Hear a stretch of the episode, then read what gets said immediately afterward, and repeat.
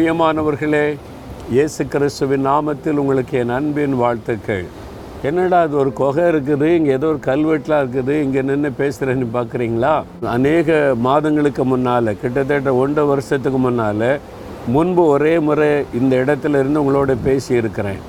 பிறகு எதுக்கு திரும்ப காமிக்கிறீங்க அப்படின்னு நினைக்கிறீங்களா? நம்ம சில காரியத்தை திரும்ப பார்த்தா தான் மனதில் ஆழமாக பதியும். மறந்து போனதை ஞாபகப்படுத்தவும் உங்களுடைய உள்ளத்தில் ஆழமாய் பதித்து கொள்ளவும் தான் நான் இங்கே வந்து நின்று பேசுகிறேன். இது தூத்துக்குடி மாவட்டம் மணப்பாடு என்கிற இடத்துல கடற்கரை ஒட்டி இருக்கிற ஒரு குகை. இது ஒரு ஆள் இதில் தங்கியிருந்து ஊழியம் செய்திருக்கிறாங்க.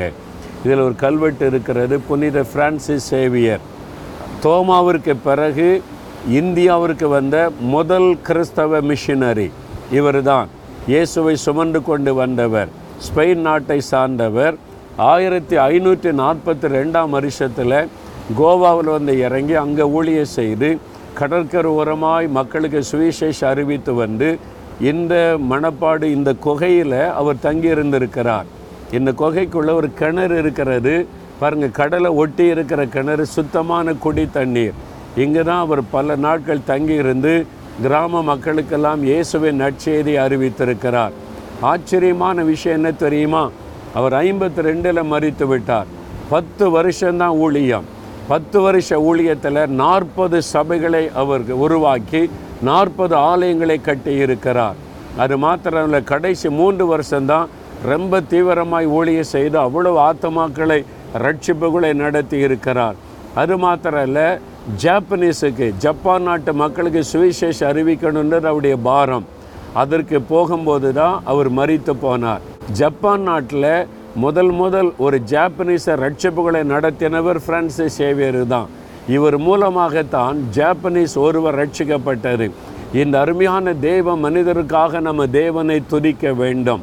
பிரான்சிஸ் சேவியர் என்ற இந்த அருமையான தெய்வ மனிதர் இயேசுவின் அன்பை சுமந்து கொண்டு வந்தார். எப்படி அவர் வந்து 500 ஆண்டுகளுக்கு முன்னால் ஒரு வசதியும் இருந்திருக்காது. கப்பலும் இப்போ இருக்கிற மாதிரி கப்பல் கிடையாது.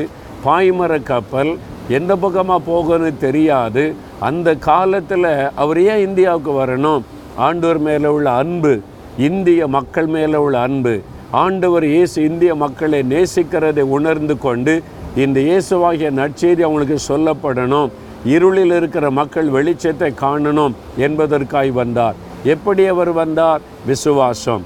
ஆண்டவர் கூட இருக்கிறார், ஆண்டவர் நடத்துவார், ஆண்டவர் ஆத்மாக்களை சந்திப்பார் என்கிற விசுவாசம். வேறு புஸ்தகத்தில் 1 யோவான் 5:4 சொல்லுகிறது, நம்முடைய விசுவாசமே உலகத்தை ஜெயிக்கிற ஜெயம். விசுவாசம். எத்தனை போராட்ட நெருக்கம் வந்தாலும் நாம் ஜெயிப்போம். பிரான்சிஸ் சேவியர் என்ற இந்த தேவ மனிதர் 500 ஆண்டுகளுக்கு முன்னால் சொந்த தேசத்தை விட்டு தனிமையாய் கப்பல் பிரயாணம் பண்ணி இன்னொரு நாட்டுக்கு பாஷை தெரியாத ஒரு தேசம், அந்த தேசத்தினுடைய சூழ்நிலை எப்படி இருக்குன்னு தெரியாது, எப்படி புறப்பட்டு வந்தார்? விசுவாசம். என் கூட இயேசு இருக்கிறார், என்னை அவர் கூட இருந்து நடத்துவார், அந்த மக்களுக்கு ஆசீர்வாதமாய் மாற்றுவார் என்ற விசுவாசம். எத்தனை போராட்டம் வந்திருக்கும் யோசித்து பாருங்கள். சாப்பாடு வித்தியாசம், கிளைமேட் வித்தியாசம், மொழி வித்தியாசம், அவ்வளோ சூழ்நிலையில் வந்து இந்த மாதிரி குகையில் தங்கி தியாகத்தோடு இருந்த ஊழியம் செய்தது எதனால்? ஆண்டோர் மேலே வைத்த விசுவாசம்.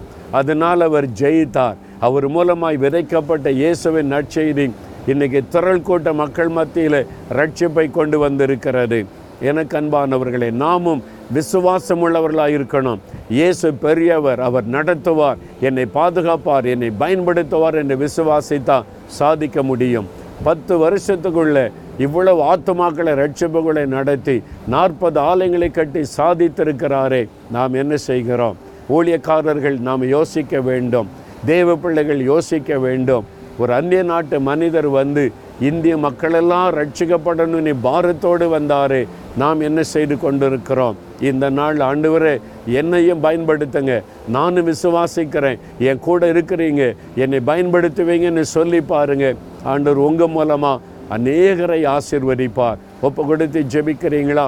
தகப்பனே, எங்கள் தேசத்திற்கு இயேசுவை சுமந்து வந்த பிரான்சிஸ் சேவியர் என்ற அந்த தெய்வ மனிதருக்காக ஸ்தோத்திரம் அப்பா. அதே மாதிரி ஒரு விசுவாசம் எனக்குள்ளே வரணும், எங்களுக்குள்ளே வரணும். உலகத்தை ஜெயித்த அந்த விசுவாசம், இயேசுவின் மேலே உள்ள விசுவாசம் எங்களுக்குள்ளே காணப்பட ஜெபிக்கிறோம். விசுவாசத்தோடு உம்மை மகிமைப்படுத்த, உம்முடைய சுவிசேஷத்தை அறிவிக்க, எல்லா மக்களுக்கும் உம்மை சொல்ல எங்களை கிருபை தாரும், பலன் தாரும், எங்களை ஜெயமுள்ளவர்களாய் மாற்றும். இயேசுவின் நாமத்தில் ஜெபிக்கிறோம் பிதாவே. ஆமேன், ஆமேன்.